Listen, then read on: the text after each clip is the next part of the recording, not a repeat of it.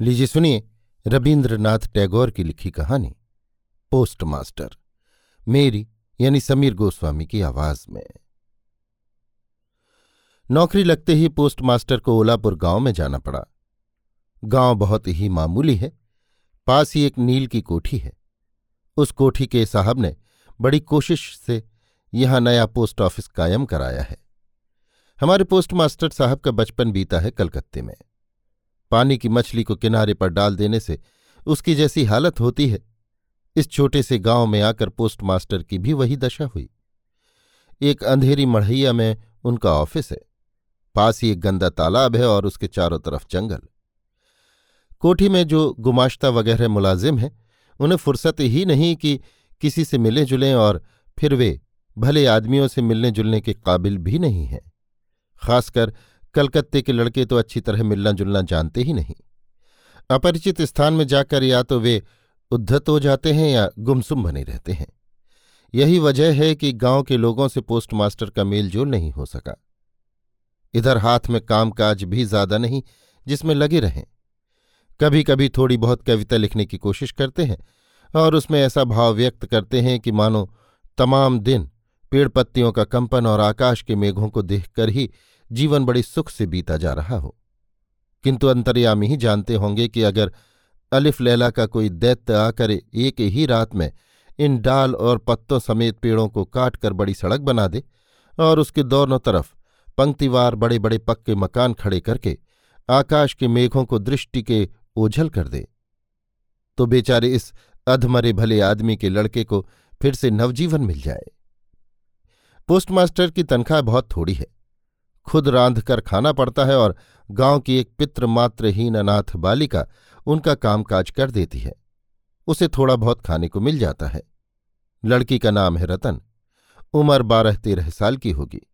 ब्याह की कोई खास उम्मीद नहीं मालूम होती।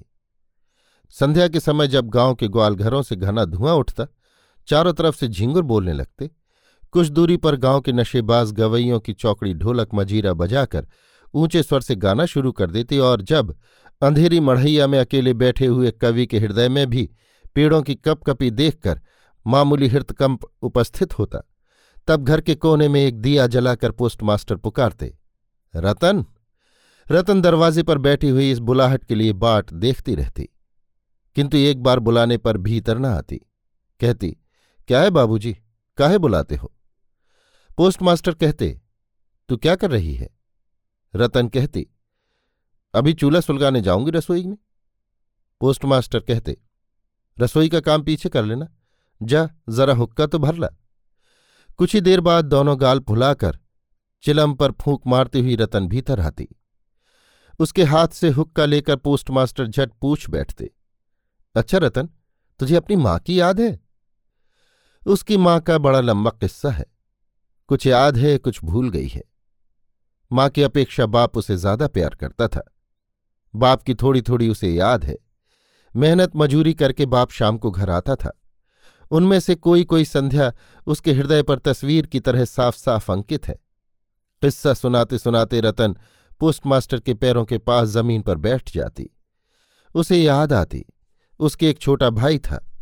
बहुत दिन की बात है, बरसात के दिनों में एक दिन छोटी तलैया के किनारे दोनों भाई बहन मिलकर पेड़ की डाली की छड़ी कांटी बनाकर झूठ मूठ को मछली पकड़ना खेला करते थे। बहुत सी बड़ी बड़ी घटनाओं में से यही एक बात उसे ज़्यादा याद आती है। ऐसे ही बातचीत करते करते कभी कभी बहुत रात हो जाती। तब मारे आलस के पोस्टमास्टर की रसोई बनाने की तबीयत न होती। सवेरे की जो कुछ बासी दाल तरकारी बची रहती और रतन जल्दी से चूल्हा सुलगाकर जो दो चार रोटी सेंक लाती, उसी से रात को दोनों का पेट भर जाता। कोई कोई दिन शाम को उस मढ़ैया के कोने में ऑफ़िस की चौकी पर बैठकर पोस्टमास्टर भी अपने घर की बात छेड़ते। छोटे भाइयों की, माँ और जीजी की और प्रवास में सूने घर में बैठकर, जिनके लिए हृदय व्यथित हो उठता, उनकी बातें कहते। जो बातें हर घड़ी मन में उठती रहती और जो नील कोठी के गुमाश्तों से भी नहीं कही जा सकती, वे ही बातें एक अशिक्षित और मामूली लड़की से कहते चले जाते। जरा भी हिचकिचाते नहीं। आखिर ऐसा हो गया कि लड़की की बातचीत करते वक्त उनके घरवालों को माँ जीजी भैया कहने लगी। यहाँ तक कि उसने अपने छोटे से हृदय पट पर उनकी काल्पनिक मूर्तियाँ भी चित्रित कर लीं। एक दिन वर्षा ऋतु के बादलों से मुक्त दोपहर को कुछ गर्म सुकोमल हवा चल रही थी। धूप से भीगी घास और पेड़ पौधों में से एक प्रकार की महक निकल रही थी। ऐसा मालूम होता था जैसे थकी हुई पृथ्वी की गर्म सांस शरीर पर आकर टकरा रही हो। और न जाने कहाँ की एक जिद्दिन चिड़िया इस भरी दोपहरी में प्रकृति के दरबार में अपनी तमाम शिकायतें बहुत ही करुण स्वर में बार बार पेश कर रही हो। पोस्टमास्टर के हाथ में कोई काम न था। उस दिन वर्षा से धुले हुए पेड़ पौधे उनके चिकने कोमल पत्तों के हिलोरें और पराजित वर्षा का भग्नावशिष्ट, धूप से चमकते हुए स्तूपाकार शुभ्र मेघ सचमुच ही देखने लायक थे। पोस्टमास्टर वही देख रहे थे और सोच रहे थे काश कि इस समय पास में अगर कोई खास अपना आदमी होता। हृदय के साथ बिल्कुल मिली हुई कोई स्नेह पुतली मानव मूर्ति होती। धीरे धीरे ऐसा मालूम होने लगा कि मानो वो चिड़िया उसी एक बात को बार बार कह रही है और पेड़ों की छाया में डूबे हुए इस सुनसान दोपहर के पल्लव मरमर का अर्थ भी कुछ कुछ वैसा ही है। हालाँकि कोई विश्वास नहीं करता और जान भी नहीं पाता। पर छोटे से गाँव के मामूली तनख्वाह वाले सब पोस्टमास्टर के मन में, इस गहरी गुमसुम दोपहरिया में, छुट्टी के दिन ऐसा ही एक भाव उठा करता है। पोस्टमास्टर ने एक लंबी सांस छोड़कर पुकारा। रतन रतन उस समय अमरूद के पेड़ के नीचे बैठी कच्चा अमरूद खा रही थी। मालिक की आवाज़ सुनकर वो तुरंत दौड़ी आई और हाफती हुई बोली, भाऊजी, मुझे बुला रहे हो? पोस्टमास्टर ने कहा तुझे मैं थोड़ा थोड़ा पढ़ना सिखाऊँगा। इसके बाद दोपहर भर उसे वे अ अ ई, ई से खाते रहे। इस तरह थोड़े ही दिनों में उसे युक्ताक्षर तक पढ़ा दिया। सावन का महीना है वर्षा की कोई हद नहीं। नहर बंबा ताल तलैया नदी नाले सब के सब पानी से भर गए। रात दिन मेढकों की टर टर और वर्षा की झमझम आवाज़ सुनाई पड़ती रहती है। गाँव की सड़क पर चलना फिरना करीब करीब बंद हो गया है। नाव पर बैठकर हाट जाना पड़ता है। एक दिन सवेरे से ही खूब बादल छा रहे थे। पोस्टमास्टर की छात्रा बहुत देर से दरवाजे पर बैठी बुलाहट की बाट जो रही थी। किंतु और दिनों की तरह नियमित पुकार न होने से अंत में वो खुद ही अपनी पोथी लेकर धीरे धीरे घर के भीतर पहुँची। देखा पोस्टमास्टर अपनी खाट पर पड़े हैं। उसने ये सोचकर कि बाबूजी आराम कर रहे हैं, धीरे से बाहर निकल जाना चाहा। इतने में सहसा सुनाई पड़ा। रतन, वो चट से पीछे को लौटकर बोली, बाबूजी, तुम तो सो रहे थे ना? पोस्टमास्टर ने करुण स्वर में कहा, मेरी तबीयत अच्छी नहीं मालूम होती रतन। देख तो मेरे माथे पर हाथ रखकर। इस निहायत निसंग प्रवास में घनी घनी वर्षा से रोग पीड़ित शरीर को जरा सेवा पाने की इच्छा होती ही है। तपते हुए माथे पर चूड़ियों वाले कोमल हाथों का स्पर्श याद आ ही जाता है और रोग की पीड़ा में ऐसा सोचने को जी चाहता है कि स्नेहमयी नारी रूप में जननी और जीजी पास बैठी है। यहाँ भी प्रवासी की मन की अभिलाषा व्यर्थ न गई। बालिका रतन अब बालिका न रही। उसी क्षण उसने जननी का पद ले लिया। वो वैद्य बुला लाई। ठीक समय पर दवा खिला दी। सारी रात सिराहने बैठी जागती रही। अपने आप पत्थ बना लाई और सौ सौ बार पूछती रही, बाबूजी, कुछ आराम मालूम पड़ता है? पोस्टमास्टर कमज़ोर शरीर लेकर रूखशैया से उठे। मन में इरादा कर लिया कि बस, अब नहीं। यहाँ से किसी भी तरह तबादला कराना ही है।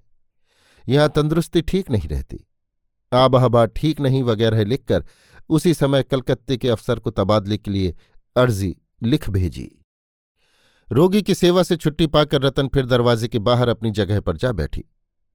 किंतु पहले की तरह अब उसे कोई बुलाता नहीं। बीच बीच में वो झाँक कर देखती, पोस्टमास्टर अनमने होकर चौकी पर बैठे हैं या खाट पर पड़े हैं। रतन जब बुलाहट की प्रतीक्षा में बाहर बैठी रहती, तब वे अधीर चित्त से अपनी अर्जी के जवाब की प्रतीक्षा करते रहते। बालिका ने दरवाजे पर बैठे बैठे हज़ार बार अपना पुराना पाठ घोंटना शुरू किया।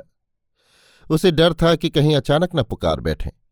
और तब वो युक्ताक्षरों को भूल गई तो अंत में एक सप्ताह बाद एक दिन शाम को पुकार हुई। घबराहट के साथ रतन भीतर गई। बोली, बाबूजी, मुझे बुला रहे थे। रतन, मैं कल ही चला जाऊँगा। कहाँ चले जाओगे बाबूजी? घर जाऊँगा। फिर कब आओगे? अब नहीं आऊँगा। रतन ने फिर कोई बात नहीं पूछी। पोस्टमास्टर ने खुद ही उससे कहा, मैंने तबादले के लिए अर्जी दी थी। अर्जी मंजूर नहीं हुई। इसलिए काम छोड़कर घर चला जाऊँगा। बहुत देर तक दोनों चुप रहे। एक कोने में दिया टिमटिमाता रहा और एक जगह मकान की पुरानी छत चूकर एक मिट्टी के सर्वे में टप टप बरसात का पानी टपकता रहा। कुछ देर बाद रतन धीरे से उठकर रसोई घर में रोटी बनाने चली गई। और दिन की तरह उसमें उतनी फुर्ती नहीं थी। शायद बीच बीच में उसे बहुत सी चिंताएँ आ घेरती थीं।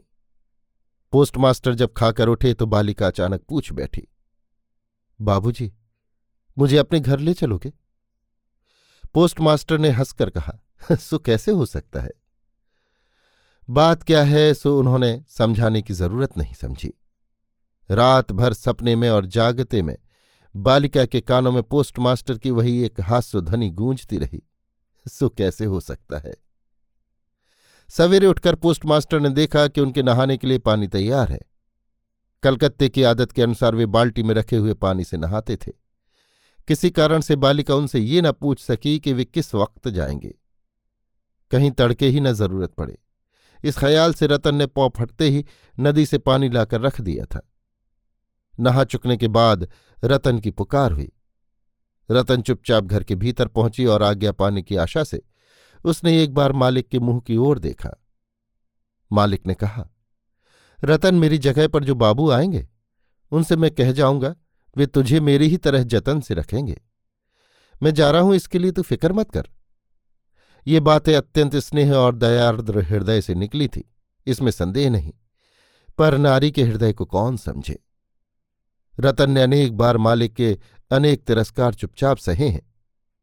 किंतु आज की ये मीठी बातें उससे नहीं सही गईं। वो एक साथ सिसक सिसक कर रोने लगी। बोली, नहीं नहीं, तुम किसी से भी कुछ मत कह जाना। मैं नहीं रहना चाहती। पोस्टमास्टर ने रतन का ऐसा व्यवहार कभी न देखा था। इससे वे दंग रह गए। नया पोस्टमास्टर आया। उसे सारा चार्ज समझाकर पुराने पोस्टमास्टर चलने की तैयारी करने लगे। चलते समय उन्होंने रतन को बुलाकर कहा, रतन, तुझे मैं कभी भी कुछ दे नहीं सका हूँ। आज जाते समय तुझे कुछ दिए जाता हूँ। इससे तेरी कुछ दिनों की गुजर चल जाएगी। अपनी राह खर्च के लिए थोड़े से रुपए निकालकर, जो भी कुछ तनख्वाह के रुपए मिले थे, उन्हें वे जेब से निकालकर देने लगे। तब रतन ने धूल में लौटकर उनके पैर पकड़कर कहा बाबूजी, तुम्हारे पैरों पड़ती हूँ। पैरों पड़ती हूँ, मुझे कुछ मत दो। तुम्हारे पाँव पड़ती हूँ। मेरे लिए किसी को भी कुछ सोच करने की ज़रूरत नहीं। इतना कहकर वो वहाँ से भाग गई। भूतपूर्व पोस्टमास्टर एक गहरी सांस लेकर हाथ में कारपेट का बैग लटकाए, कंधे पर छतरी रखे, मजदूर के सिर पर नीले और सफ़ेद रंग की लकीरों से रंगा हुआ टीन का बकस रखवाकर धीरे धीरे घाट की तरफ़ चल दिए। जब वे नाव पर चढ़े और नाव छूट गई, वर्षा के पानी से दूर तक फैली हुई नदी जब आवेग से निकले हुए पृथ्वी के आंसुओं की तरह चारों ओर चमकने लगी, तब हृदय के भीतर वे एक गहरी वेदना का अनुभव करने लगे। एक साधारण गाँव की लड़की का करुण चेहरा और उससे भी करुणासु भरी आँखें मानो एक विश्वव्यापी, वृहत, अव्यक्त मर्म व्यथा बनकर उनके हृदय को व्यथित करने लगी। एक बार बड़ी इच्छा हुई कि लौट चलें। संसार की गोद से छिटकी हुई इस अनाथ लड़की को साथ लेते चले, किंतु तब पाल में हवा भर चुकी थी। वर्षा का स्रोत वेग से चल रहा था, नाव गाँव पार कर चुकी थी। नदी के किनारे का शमशान दिखाई दे रहा था और तब नदी के प्रवाह में बहते हुए पथिक के व्यथित हृदय में इस तत्व का उदय हो रहा था कि जीवन में ऐसे कितने विच्छेद, कितनी मौतें आती रहेंगी। लौटने से फ़ायदा? संसार में कौन किसका है? पर रतन के मन में किसी भी तत्व का उदय नहीं हुआ। वो उस पोस्ट ऑफ़िस के चारों तरफ़ सिर्फ़ आँसू बहाती हुई घूम रही थी। शायद उसके मन में क्षीण आशा जाग रही थी कि बाबू शायद लौट आवे, और इसी बंधन में पड़कर बेचारी कहीं दूर नहीं जा सकती थी। हाय रे बुद्धिहीन मानव हृदय, तेरी भ्रांति किसी तरह मिटती ही नहीं। युक्तिशास्त्र का विधान बहुत देर से माथे में घुसता है। प्रबल और साक्षात प्रमाण का भी विश्वास न कर, झूठी आशा को दोनों भुजाओं से बांधकर जी जान से छाती से लगाए रहता है। और आखिर, एक दिन आशा जब तमाम नाड़ियों को काटकर हृदय का खून चूस कर गायब हो जाती है, तब होश आता है। किंतु आश्चर्य है, फिर तुरंत ही दूसरे भ्रांति जाल में पड़ने के लिए उसका चित्त व्याकुल हो उठता है। अभी आप सुन रहे थे रविन्द्रनाथ टैगोर की लिखी कहानी, पोस्टमास्टर। मेरी यानी समीर गोस्वामी की आवाज़ में।